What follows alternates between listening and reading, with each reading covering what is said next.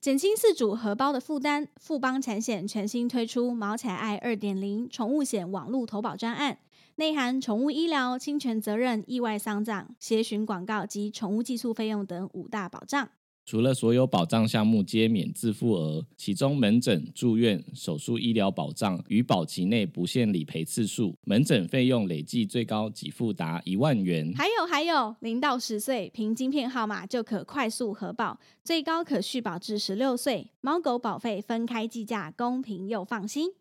毛小孩的健康交给富邦产险守护，是你最好的选择。想了解更多，可点击下方资讯栏连结哦。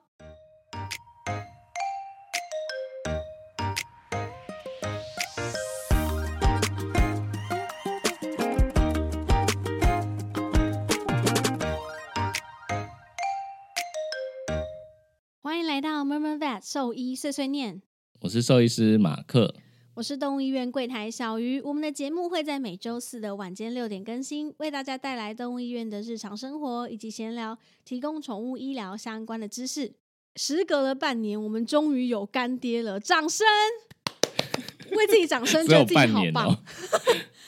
对啦，对，应该是从去年底开始吧。我以为记得很久了。半年啦，半年。我我我记得是半年左右。嗯，对，觉得觉得自己很棒，终于接到叶配了。 好，我们这次主要叶配的内容就是那个宠物的保险嘛。对，那如果大家对宠物保险相关的知识想要多了解一点的话，就可以听我们的嗯 EP 三十四。我们这一集是在讲就是宠物保险购买的全攻略。嗯，诶、今天我们要先来讲、上次哦、那上次个袋、的袋鼠事件，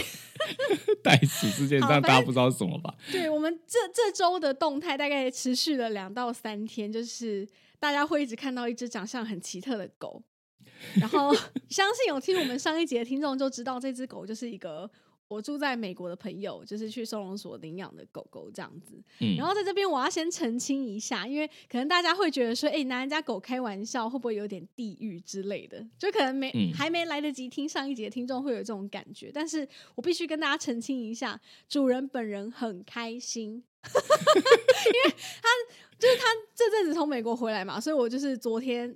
昨天跟前天两天，我们就是才刚一起出去玩，然后这路路途中，他就是会一直给我看他家，就是说，哎、你看我 IG 又多了好多粉丝哦，我们小 Prezzo 多了好多朋友这样，所以他其实是很开心，乐在其中。然后他也觉得，就是我找的那个袋鼠图非常强。他还立刻把它储存珍藏起来，所以大嗯家不用担心，就是主人本人会不会因此而不高兴？他非常开 心，因为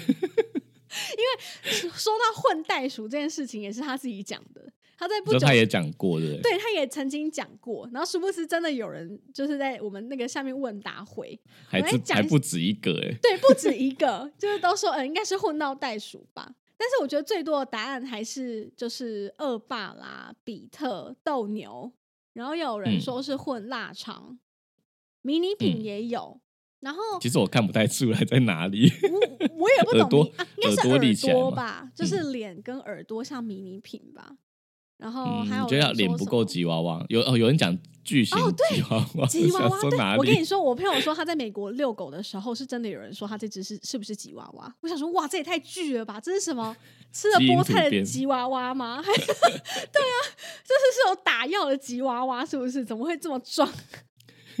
所以就有人以为它是吉娃娃，所以就各种蛮有趣的。然后也嗯因为就是意外的得到这么多回响，然后我朋友昨天就跟我说：“啊，我决定我回美国之后，我要立刻帮他做那个基因检测。”嗯，就是美国还蛮流行的，就是会想要知道，就是像人自己也有，就例如说、嗯哦，可能我不知道我的父母啊是谁，还是说我可能只有是单亲，我想要知道有没有我的就是家人这样，他们就会自己去做这个基因嗯检，测哎、嘛。狗的那个比较不一样，它其实只是、哦，对他们没有，就只是分析指出一个方向，就是它大概对百分之几可能是什么狗的成分居多。对对对对对对，不对太一样，跟那个人类的那种图还是不太一样，对人类的但就更但精细。但那个品种那个就是当做参考，它的娱乐性质比较高，对但对还是可以参考啦。对，嗯，但然像后我就坊间有一些就是讲说可以鉴定疾病啊，可能发生什么疾病的，哦就是嗯也是只供参考而已，就大家不要太认真这样。可是我觉得，如果你能够知道它大部分是来自于什么样的血血统或者是品种，那就可以大概预测知道说，哦，它可能会有哪方面的问题嗯，之类的。因为我朋友的狗好像膝盖骨就有一点问题，他带是去因为检查它过。脚变形的比较严重，对，对对，他后脚的膝盖骨有点，因为我就常看到他就是会三七步做，我就说他嗯总是这样做吗？他就说对他做的时候都会这样。我说嗯，有机会你可以带他去检查看看。嗯然后，然后医生就有跟他说，他膝盖骨是有问题的。嗯，你不要制造大家恐慌，等一下大所有发痘的族群全部都跑去 没做有，膝盖骨检查。不一定啦，不一定啦，不一定。只是我就跟他说，因为我我其实一看你也知道，他下肢就是很类似发豆恶霸比特的这种品种嘛，他们就是嗯好发族群，所以我有跟他讲，他其实自己也知道。对，嗯反正也因为这样子，他就决定要去回去做基因检测。那有机会的话，就是再来开箱给大家听。他自己在他在他自己的 IG 里面应该也会分享啦，所以我也是嗯蛮好奇他的报告结果会是什么，不知道会不会跟大家预测的一样。然后这一次的那个动态我都有放在我们的精选里面，因为我觉得实在太经典了，嗯，混带蛇部分实在太经典了。但太黄我倒是没有想到，可能是脸型吧，但就头皮好像没那么皱。对，但是找出照片之后，我发现，哎，好像也有一点呢，因为太黄是一个我不会就立刻浮现在脑海中的那种品种，但眼神完全不同。对对对，它眼神是小狗的眼神，所以我就觉得嗯，好像蛮神奇。好，大家可以期待一下它那个基因检查的结果，这样。嗯，嗯，好，上一集然后嗯我们有提到，就是如果被别人托孤怎么办，然后自己有没有嗯想好，就是如果自己不在了要交给谁，然后对就有一些网网友推荐他们自己的方法，对，也不是推荐啦，分享啦，提供推分荐享。提供自己的方法。然后我想说，就是也可以跟大家分享一下，因为这几个是嗯，我本来比较没有预想到的方式。嗯对不对？好，那我来念一下。首先第一个哦，比较比较多数的人呐、啊都是选择托给家人嘛，因为毕竟这嗯是最亲近，然后又比较能够信任的一个对象。但我都然后我都想要问他们说，你有问你家人要不 要吗？因为我就想到一直想到我的那个那个客人，对啊，没错，哎、我跟你讲，说到这个，你知道我朋友就是这个美国袋鼠狗的朋友，我就跟他讲说，所以你要托给谁？这样，他说我早就想好，就你呀、我就说可恶，果然， 果然，我说哎、你有问过我想不想要接收它吗？ 居然真的是我，他都已经想好了，我就是被、嗯我就是莫名其妙要强迫被接收的人。 好，我们先我们继续讲下一个。这个就是分享出来，我觉得还蛮特别的。他说他之前是跟亲戚交代，如果他遭遇不测，第一时间就先把他的狗送到他信任的宠物旅馆。然后这间旅馆呢，他已经事先储值了十五天的住宿。然后接下来呢，用他的遗产让狗狗住到找到合适的认养人为止。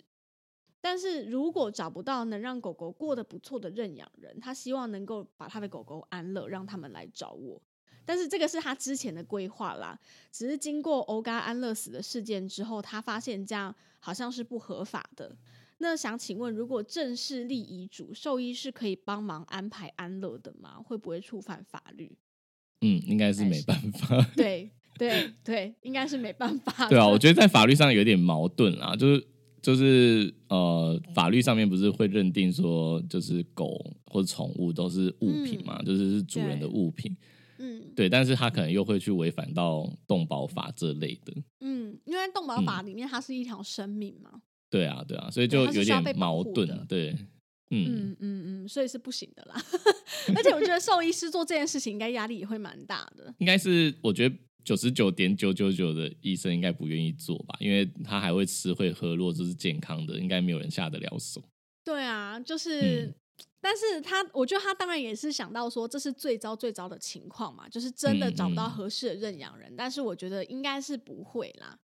嗯，对啊，对就是家人朋友最后应该还是会接受，因为毕竟要把一只健康的狗狗就是拿抓去安乐，我觉得嗯，大家那道还德是上面可能都很难接受。对道德上是很难接受，特别我是家人，我可能也做不到。对，嗯所以我觉得这部分也是一个很好的想法，因为我相信应该不止他有这种曾经有过这种念头，嗯，对但，是现在我们在节目上分享给大家这件事情应该是不可以的。然后我觉得把狗狗送去住宿，我觉得这件事还蛮不错的，就至少不要带给家人一些麻烦或困一扰。开始对还没有决定好之前，可对能对对至少有个人可以先照顾，然后不会有争议。嗯，而且是他信任的旅馆，可能狗狗也熟悉那边的环境，所以我觉得嗯，这方法蛮好的，大家可以嗯参考一下。 然后呢，再来是有人说，呃，哦，他是养品种猫，所以有加入猫咪的一个社群。那他们有一起约定好说，如果有人真的遭遭逢不测，就是意外离开的话，要托孤给谁这样子？对就要他们托好孤像在给里面谁自己有指定的。对他们有一个群这样子，他可能觉得交给同样品种的猫友会比较放心。嗯，对对，大家就然是后彼此有一个信任感，这样。对然后我有看到有人是说，就是平常没事就要多认干爹跟干妈。哦，对对对对对，他说干妈早认好，亲妈过世没烦恼。 我想说，哎、不错哦，很很不错哦，居然还还有标语说的蛮正确，对，还有标语哦，干妈早认好，亲妈过世没烦恼，还押韵呢。 这个议题当然是能不要遇到就不要遇到了，但是我觉得今天如果你手边已经有宠物的话，不知道自己哪天真的会突然就离开嘛，就是把宠物交给谁，其实也是很重要的一个议题。反正就提供这两个大家分享的方式给你们参考看看。嗯，嗯，好，好，接下来是粉丝提问的部分。他说：“马克、小玉，你们好，想请问一下，我们家的猫咪有粉刺问题蛮久了，所以下巴常常会有黑点，之前严重到长大颗痘痘会破掉、脱毛等等。最近下巴突然自己脱了一小块毛，底下皮肤感觉就是正常偏一点粉红的皮肤色，然后摸起来是有一点凸起而已，几乎可以说是正常的皮肤，已经大约一到两个星期了。然后没有扩散，但是毛也没有长出来，猫咪没有特别搔抓或是任何其他的反应。然后他也去问了兽医，兽医是说感觉不像痘痘，请他先观察。但是他就是有点担心，想要知道那个东西到底是什么，是要先放着看它会不会自己好呢，还是说要继续找其他的医生咨询看看？嗯嗯，关于粉刺这个议题，嗯， 我们家的猫也是蛮常长的啦。 你家的猫，哎、你家的猫那个真的有够夸张，我每次去就想要帮他们刷下巴。也只我有真一的只忍而已不嘛。住我觉得这跟体质有关系。嗯，对，好像跟对体质有，因为我们家另外一只就不会有。对，我觉得就它它其实跟人应该也类似吧，就有些人就会比较容易长粉刺啊，或者痘痘之类的，但有些人就是天生丽质，就一直都不会长。嗯嗯嗯然后这就跟有人很的多体质有关系、啊。对，然后就有很多假说啊，就像之前不是有提到说用那种塑胶的碗比较容易嗯发生，哎、我所以觉现得在有哎、嗯所以现在大部分的人应该都用陶瓷啊，或是不锈钢的还是比较多。对对，用用塑胶碗的好像越来越少见到了吧？应该是这我样。我本人呢、啊，你说你之前的，没有啊，我现在那个喂食机就是塑胶碗呐、 嗯，该升级对了。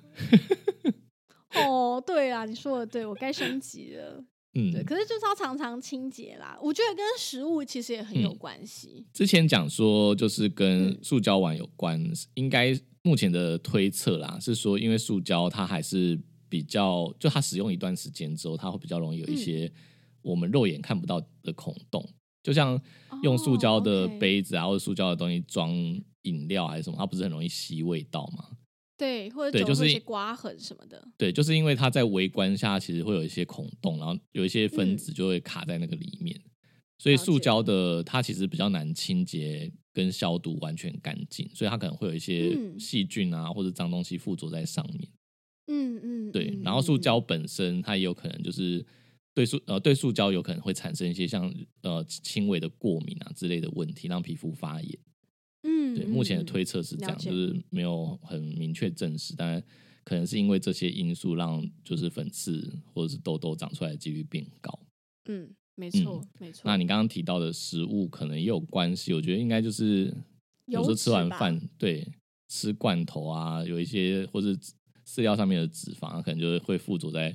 下巴跟嘴巴周围。对对，那那个也有可能就变成细菌的嗯乐园，对温床，温 对床，温床，嗯嗯嗯嗯，嗯嗯，对，对啊。那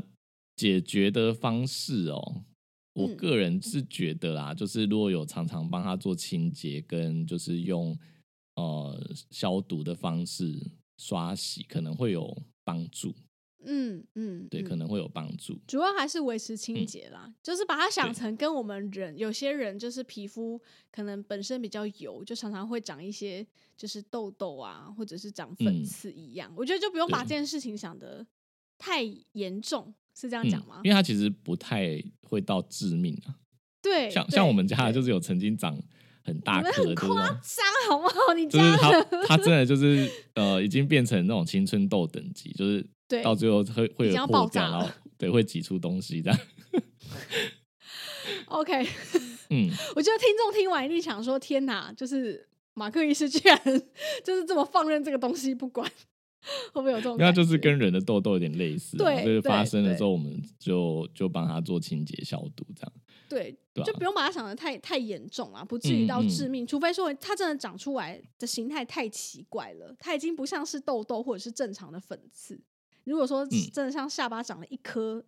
就是长得形态很奇怪的东西出来，那就真的是得去看医生。对，但如果你已经就是知道了，就只能用这几个方式去加强它，因为有时候真的嗯就是体质的问题，可能更换饲料啊，然后更换碗的材质啊，然后帮它勤刷洗、勤清洗。它如果还是这嗯样，那我觉得就就这样吧，这可能就是它天生的， 它天但生我可能之就前这样。还有发现另外一个嗯可能，就是我觉得跟猫砂好像有一点点关系。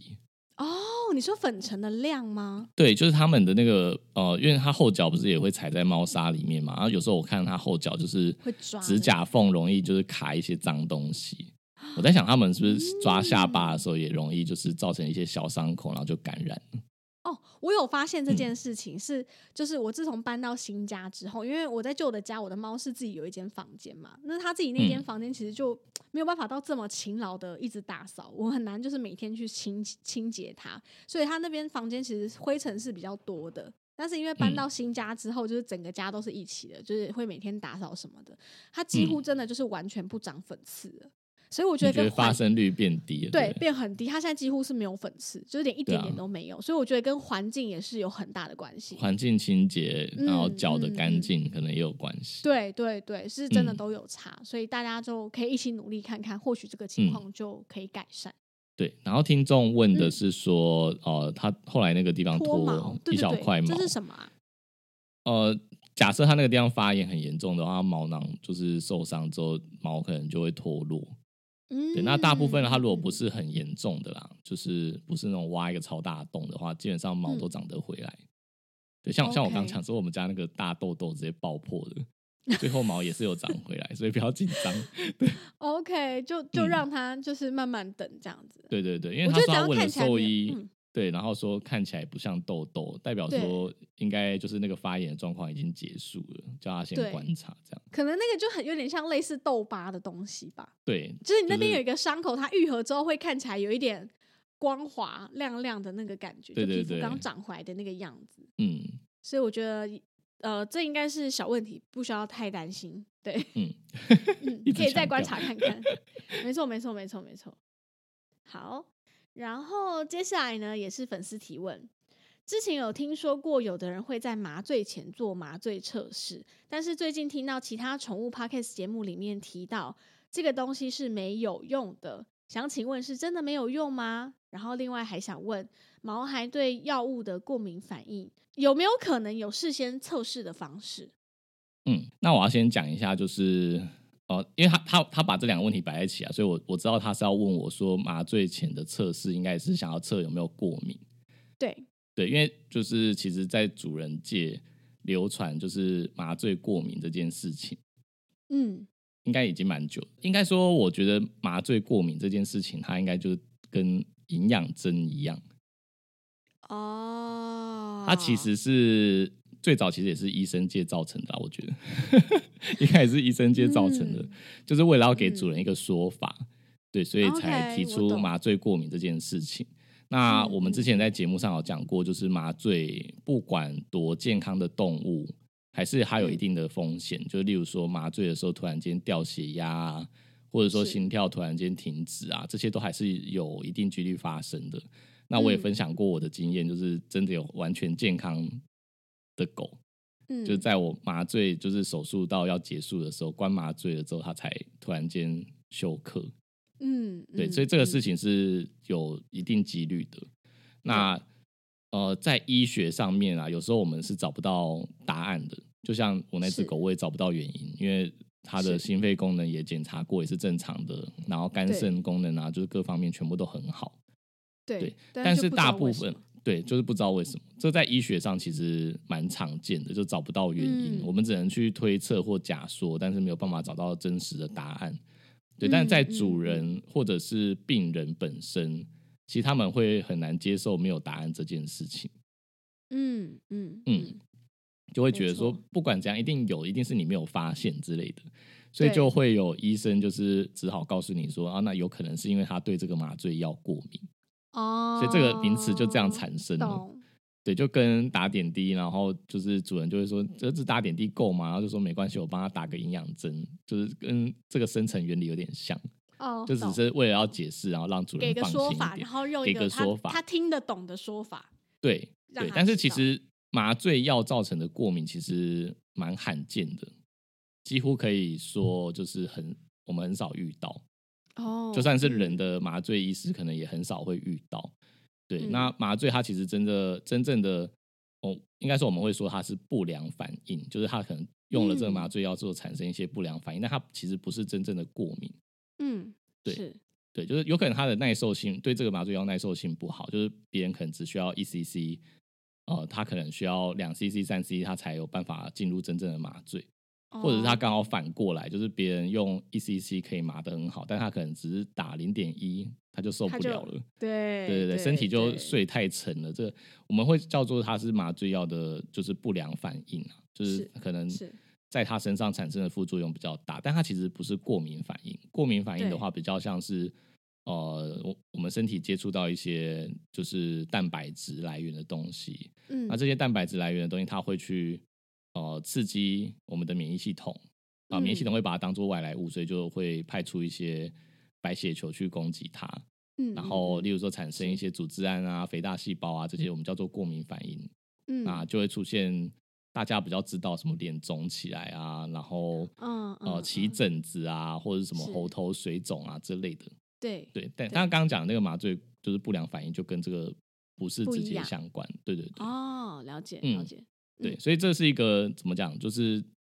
嗯，因为在误会之下产生的名词。对，所以其实麻醉哦没有什么可以去测试这这个过敏反应的方法。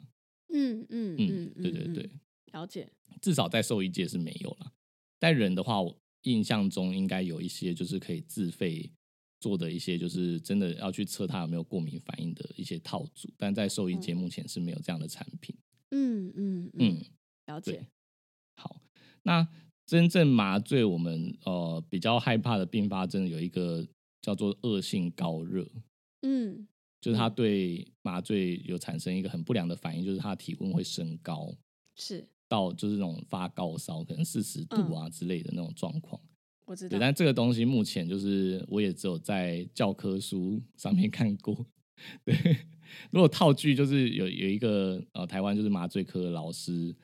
的说法，就是我们可能麻醉的还不够多，所以没有遇过这些就是比较罕见的案例这样子。那你知道有一部就是台湾的电视剧叫《麻醉风暴》，嗯然后在它的第二季里面，它嗯一开场就是讲的就是这个东西——恶性高热。嗯嗯嗯，对，就是它一第一集的故事就是在讲这个，所以我才、嗯我才就是哦，看了这部之后，我才知道哦我原来有这种东西，这的确是每个麻醉科医师最害怕的事情。对，是蛮可嗯怕的一个并发症啊。然后麻醉的话，就是其实我们比较担心的一些其他常见的并发症啊，反而比较是那种呃，例如说要拔管前的呕吐啊，或者说拔管之后他可能呕吐或者是口水太多，嗯，或者是他反流。所谓反流就是胃酸和胃食道逆流那种感觉，他去呛到呼吸道。嗯嗯造成窒息，哦这些还反而是我们比较担心的。大部分的麻嗯醉嗯嗯它出现问题都是在呃麻醉刚开始跟麻醉要结束的时候，嗯，就跟之前嗯我提到说，它很像在开飞机一样，就是起飞跟降落的时候最危险。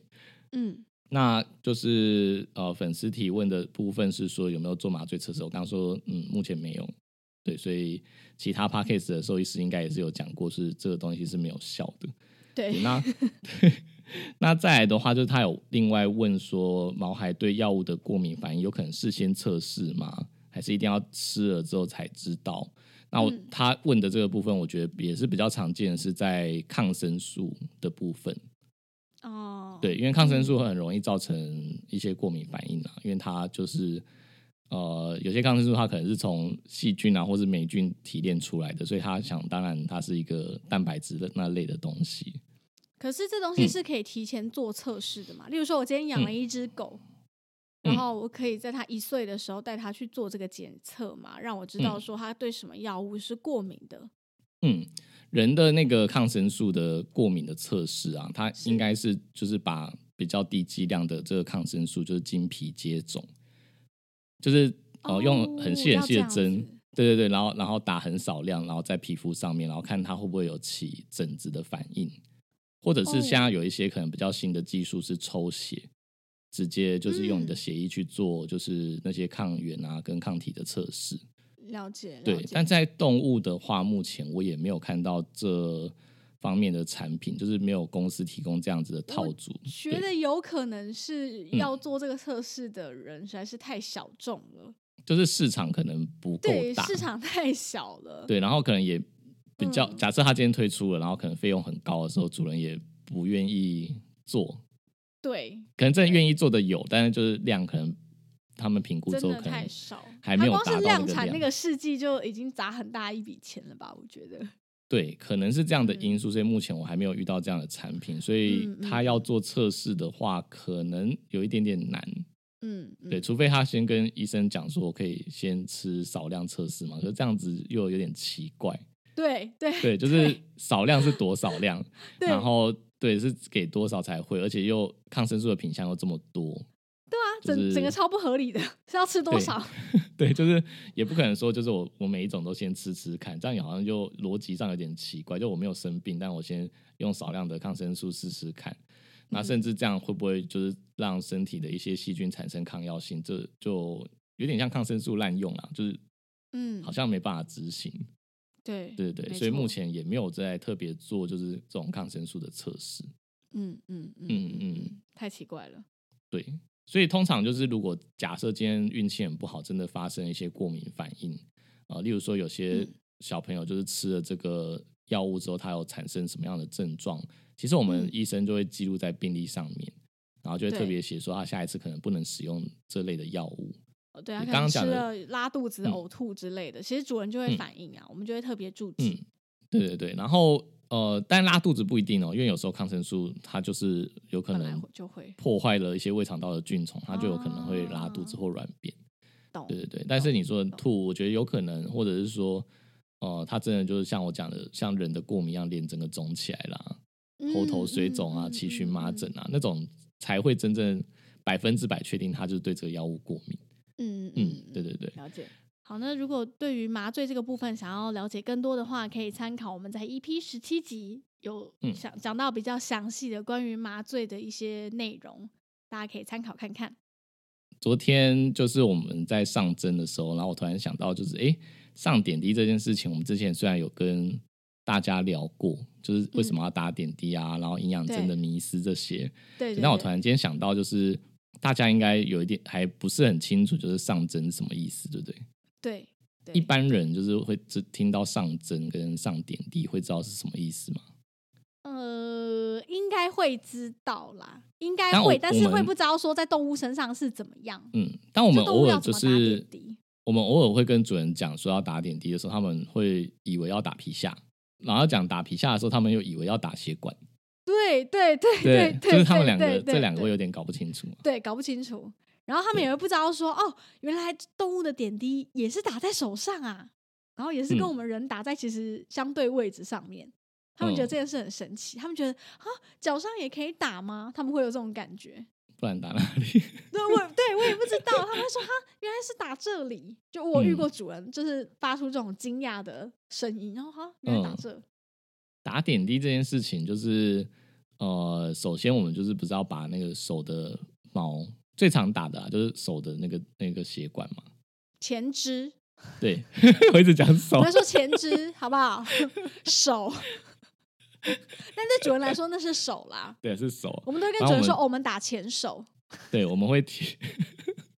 我们会剃毛，就是先把对毛全部剃干净，嗯然后再来就没是错嗯要消毒。然后、啊，我昨天会有感而发，就是因为我发现，就是猫真的是一个很特别的生物，就是嗯它们最生气的点都不是针扎进去的时候，哦，它对最生气的第一个对点是剃毛的时候，哦，俩狗俩狗，就是剃毛的可能电剪的声音，还有那个在手上震动的感觉。他们很然后火大，对，然后还有就是，因为我们剃毛不是只有剃上面而已，也就是要剃整圈，因为我们胶带要贴在这个位置，而且手需对要消毒才能对入针。对，那在剃毛的时候，就是会剃到我们之前讲那个，你知道他们那边有胡有须 whisker，对，那有边一个胡须须的地方，他们很不爽，对，所以剃到那个地方，它会超敏感的，就是很容易爆炸。就是我每次要剃的时候，对其实都会有点冒冷汗，觉得这个剃下去它会不会爆炸这样。对，嗯对，没错，然后这是第一关，就是累积它压力值的第一关。然后再来第二关就对是擦酒精的时候，可能凉凉的。哦，对，不有些 猫爽，如果有经验的话，它就知在这个时候它就知道了。然后还有就是，对因为我们不是会戴头套，然后让他们看不见嘛。因为戴头套，然后保定的时候，它不会，你不会让它直接看到你的针，还有你抓着它的手，就是头对，会有他点不知道上你在干嘛，往上对扬，然后头套会挡住它的视线。没对，但是错我发现猫很厉害，就是它们都可以算准，就是我准备要扎进去的那一瞬间，它可以感觉到我那个针尖的杀气。我觉得是那个胡子的位置的关系，不，是，不是，不是，不是，是我的意思是说，我已经抓了他的手，然后针已经在他的手上，但我还没有刺进去的那个前嗯零点五秒跟前一秒，他会知道他就你感准备受要得插到，然后他就会突然间瞪一下，或者是扭动身体啊，或者是手突然对间，他就会突然出眼力，睛瞪大，然后往后抽，对，就是他完全看不见，但他可以用对感应的感应到我那个没针错的没杀错气，没所以错我都没我那错，我在那时候都会觉得我是什么放出息念能力者之类的，就是前 面针尖有感觉。嗯对对，很神奇，对，然后那个针进去之后啊，就是我们就等于是它有一个硬针，然后外面套着这个塑胶的软针， 它就是嗯双、双层的。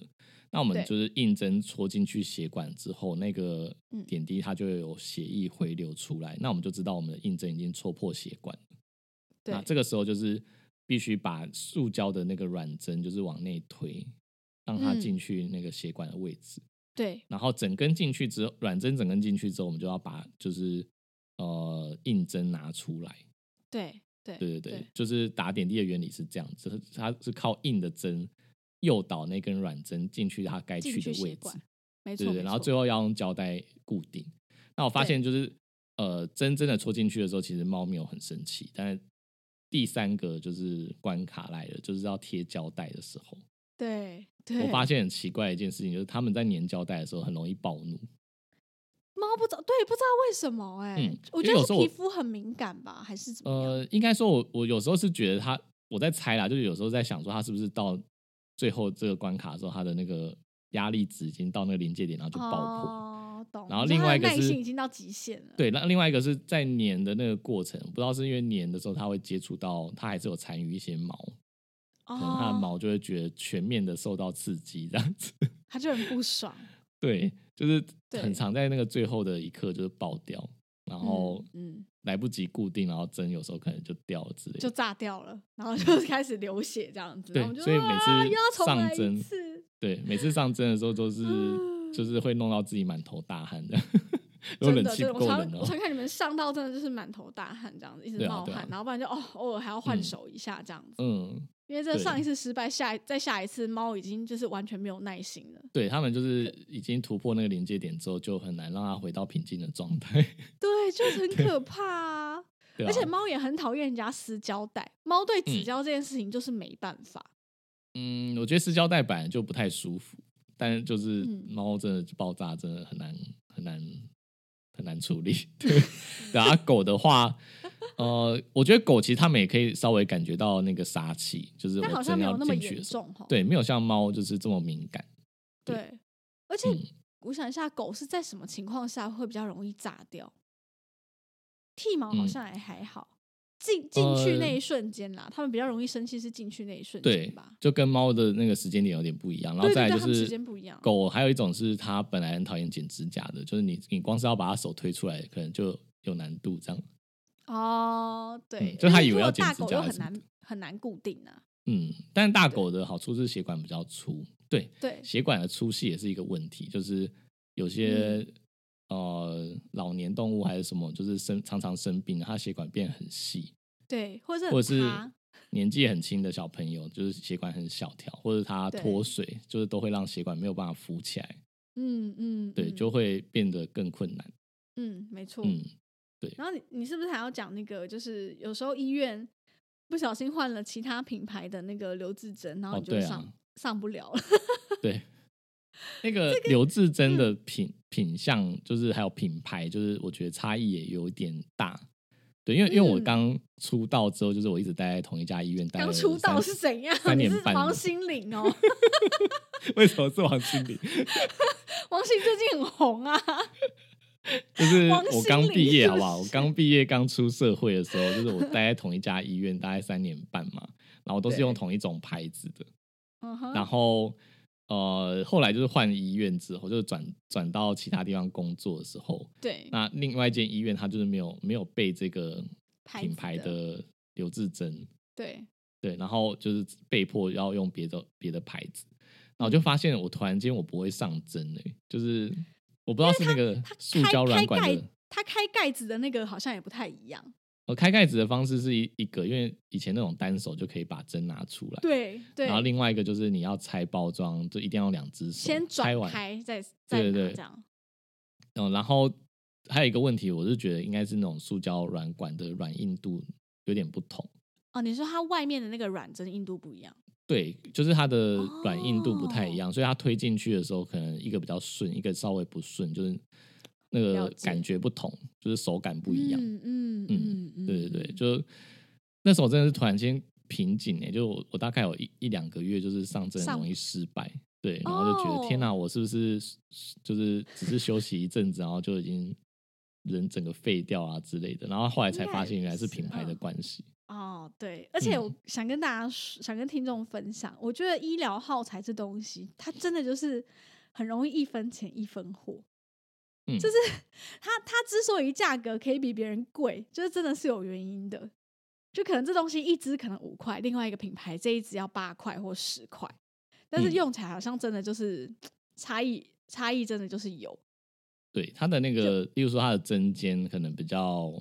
硬啊，或者说比对较容易钝掉啊，这些都有差。对对对，例如纸胶，我觉得也有差。你说一般的品牌跟 Three M 的，它那个粘的程度就有差。残胶什么的也有对对啊对，差，就容易缠胶的程度也有差，然后绷带也是。所以我嗯觉得，嗯这东西有时候人家会觉得说啊，为什么人家就是上个针啊，打个点滴收三百块就好，你们要收五百块、六百块？那、嗯，耗或材是你不住一院为样什么比人啊家贵？对啊，我耗材就是比人家贵啊，所以这东西还嗯是有差的。对，例如说，嗯就像我讲的，就是假设今天这个软针很好用，如果可能对一针就上了，但如果对它用比较不好的，我可能要用两针。就你的对猫或宠宠物，可能狗狗可能需要就是挨两针才会被上成功。对啊，对啊，对啊，对，啊这些都嗯，就是魔鬼藏在细节里。嗯 只是住院大费家比不较知高，道但如果它的耗材用的东西品相是比较好的，嗯就是一来就是医生跟助理可以节省很多力气之外，二嗯来就是他会有更多时间，就是好好照顾他医疗的品质。没错没错，不用为了上这个针，然后搞得满头大汗这样子，嗯，可能一天要上两次，很累这 样。没错对，嗯然后你你不是要讲一下我们以前有一个同事就是上留置的惨案吗？哦对，我就是觉得我以们曾经在节目里面讲过、哎，好像有，好就像有，没有是先 review 一下？因为我刚刚不是讲说，就是那个针戳进去之后，不是上软针之后硬针要拿掉嘛？对对对，然后很常发生一种惨案是硬针放在旁边，然后就不小心刺到自己。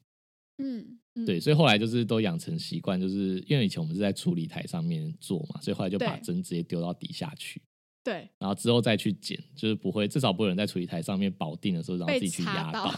对对对，这是第一个。然后但后来呃，另我刚你刚刚讲的那个是学姐发生的事情，就是 她对，她是单手开盖的时候，然后就不知道，因为她正常是单手开的那个盖子，然后那个针它会好好的卡在里面。但那一只可能不知道是发生了什么问题，就是它开了盖之后，那根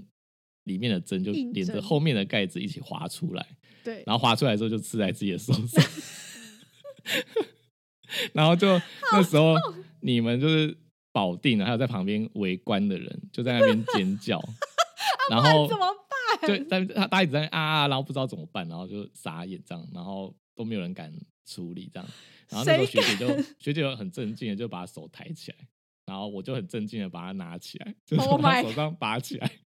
然后你们在旁边傻眼，要不然怎么办？想说为什么大家为什么我们可以这么镇静这样我？们就是容易惊慌失措的人呐、对不对？我们助理就是容易惊慌失措，我们看到就是啊，针在手上哎、 不然能怎么办？你看我当时，我上次讲那个，我们之前也讲过这个故事，我插到你那一根戳过老鼠的针，我也是先尖叫再说啊，不然怎么办？嗯，好我是险不是你没也有变当时也成，先尖叫，好险你没有被感染什么汉他 病毒还是什么，真的变成好老鼠恐人，怖，真的我哎、得真的到很得到特异真的功超能，可怕的。它因为它嗯针太细，所以其实刺很深，而且我是直接一、嗯一巴掌直接扒在那个针上、哎，那你觉得我痛吗？我觉得没有到很痛，但是惊吓大于疼惊痛吓大于疼痛。对我当时真的就是啊，怎么会这样子？ 我没有想到那里有一根针，我想说你要我看什么，我就直接手放着然后看了，谁知道手 就就手就直接插插在针上、哎哎、那嗯哎呀，你的那个毒邪诅咒是在这个事情之前还是之后？搞不好你真的得到了什么特殊的能力。在那时候就有我忘记了，应该哎是你知道在那上之次后吧？哦上次讲你那个毒邪诅咒的事情啊，然后我以前就是台南的同 事跟我讲说，以前的院长就是他的对他的能力跟你相反哎、他对说是咬了他咬了那那个院长的的狗或是猫就可以续命，哦，我懂，这他是就一个说就是唐山他快死了唐，但三是咬藏到的他概念，对，然后它会反而会活下来。然后我就在想说，哦那当初就是咬了你的狗或猫，我们就是赶紧送到台南去找它，可能还有救，这样对耶，真 的，他可那以个抵是消，可以难抵怪消。他是台南唐僧 呢，就是大家都想吃他的肉啊，因为就是可以什么。就是长命百岁之类的，得到永竟然生。竟然有相反的，然后但也有也有助理就是跟你讲说，他也跟你一样的的状况的人，对，他说，他说那个助理每次来，大家都说拜托你不要摸他们，求嗯求你了，对，好像有 不要有再弄了。就是听众反馈有有有一个助理说他跟你一样，嗯然后还有一个是助理讲他们的医生，就是只是要唐僧，哦，没有那个唐僧是，还还有一个是说他是心脏科医生，然后就是只要接住院之后，他不准去常常去摸那那一只动物，哦不，然他的状况就会变糟。就例如说他今天就是跑上去跟他培养感情啊，摸一摸，然后晚上就肺水肿还是什么的。所以他们就说，就是他接住院之后，就是全部全权交给助理照顾，这样他不准不准接触他的病人。可是这东西就是有时候真的就是很悬呐、就不知道为什么，就在他身上发生的几率特别高， 嗯，就我们在节目上面宣传这些迷信的东西跟怪力乱神。真的。 我们不是一个就是追求科学的那个宠物健康频道吗？结果我们在讲这些有的没的，但以后就是主人要去医院的时候，就会直接问助理说：“你们这边有没有人有那种毒邪诅咒之类的？ 还是你们医院有没有唐僧那个助那个助理可不可以先不要靠近我的狗？拜托，我好怕。好啊？”上针还有还有一件事情可以讲，好，你讲，就是上上了点滴之后，就是呃，应该有蛮多主人就是没有办法理解为什么呃这么容易就是又要重新上针，嗯，嗯针为什么这？么容易塞住，这么容易漏针什么的。嗯，就是因为他们打点滴跟我们人不太一样嘛，我们人就是乖乖躺着，而且因为手上有一根针，也嗯我不们会敢忍动，耐，对，不敢会不乱敢，动，因为因为你拉到还是怎样会痛啊，对，对，所以就不敢动。但是动物就不知道，它手上这根针就是弄越拉它越弄它会越痛，对他只觉得说为什么我手上有一个怪东西，所以猫就一直疯狂甩手，超诡异，然后狗的话就是没有戴头套就开始狂咬点滴，对，嗯，然后猫就狂狂舔那个胶我带不的地方，懂为什么哎、他们就不会痛，没有没有有为什么啊，它它就算会痛，但它觉得那是一个异物，它想要把它弄开嘛，弄掉，嗯，对，因为就嗯不应该在它身上出现的东西，它就应该要弄掉，那是生物的本能。哦，嗯对，所以人的话，应该小朋友他也不知道会痛，他就是会想要用手去扯或者拔掉。嗯嗯嗯，对，就假嗯设小朋友去打点滴，他就是灵长类动物，对嗯，就会比较难。但就是成年人的话，就会知道说，我现在是为了因为我生病才打点滴，就哦，我觉得是决定性的对嗯差异。然后再就动物会在笼子里面一直转圈或者旋转或者跳，然后点滴就会很容易打结啊，或者是卡住。还有一种就是嗯嗯猫折手，它们是有的哦学欧习的时对候手要这样折成一个 L 型，为什么然后放在打点滴胸前还要折手？对， 然后 折放在手超胸前的容易时候塞住，就一直哔哔叫， 对啊点就滴就一会一直直叫塞这住样，对。然后主人好像很不理解，还有一个就是说，那它塞住了，你们要怎么知道？就是因为机器会告诉我们，对对，嗯，就机机器器它会会侦叫测压力，如果它的压力太大，就知道说这点滴不顺，它就会嗯叫，它过然后不我们就会去去了检查。对，嗯没错没错，主大人也概会担就是心这说样这点滴看起来没有了啊，是不是要赶快再换？然后但嗯其实机器会告告诉我们啦，对，快没有就了等，对打打到没有会跟我跟我们说。对对对，不用担心，因为主人可能会觉得说啊，要是那个空气进去里面要怎么办？但其实不用担心啊，有你只要有那个 pump 那台机器，它其实就可以帮我们就是做很多事情。因为嗯人、人住院不会用 pump，哦，对人的话，因为他们的那个低数就是没有到，呃、因为人体体重比较重嘛，对，所以他没有那对么精，对准，就是多打对一点点，少打一点点，不会有这么严重的除影响。非是在加护病房那种给药要很精确的，，对，可能就会或用者是机给器抗给，生素那种，就会就是用机器给。对。对，但那不然所的以嗯话，就是直接滴，然后用算的，就是例如说一分钟有几滴，然后就去换算或它，者是他这样就大概一多久会打完？对，我那时候就住院，护士就说我们今天就打完这两袋，嗯，就是他反他正他就的滴完他就的好，估他算是这样，对， 有啦，他有算时间啦，他应该也不会说就是今天打完这两袋，然后就一个小时就给你催了，哦，不会，不会，不会，不会，不会，不会。那我对也啊会痛啊，我会一直喊啊，我说我觉得手好痛，嗯好胀哦对啊是不是要慢一嗯点？ 对，对啊，但动物就就没办法，所以有机器。嗯那大概我想到主人的问题应该就是这些。那我不知道嗯还有没有人有其他跟点滴有相关的问题，就对，听完没节错目可以跟我说。再给我们一点下集话题的启发吧。嗯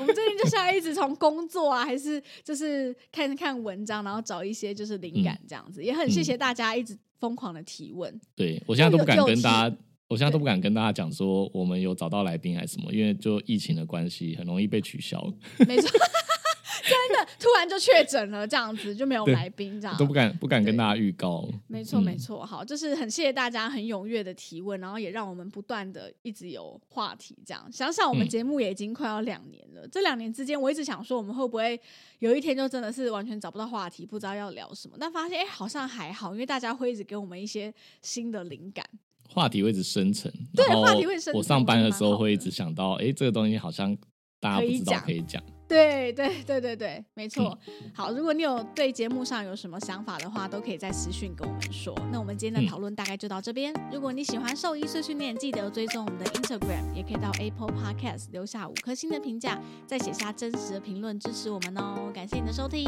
大家再见，拜拜拜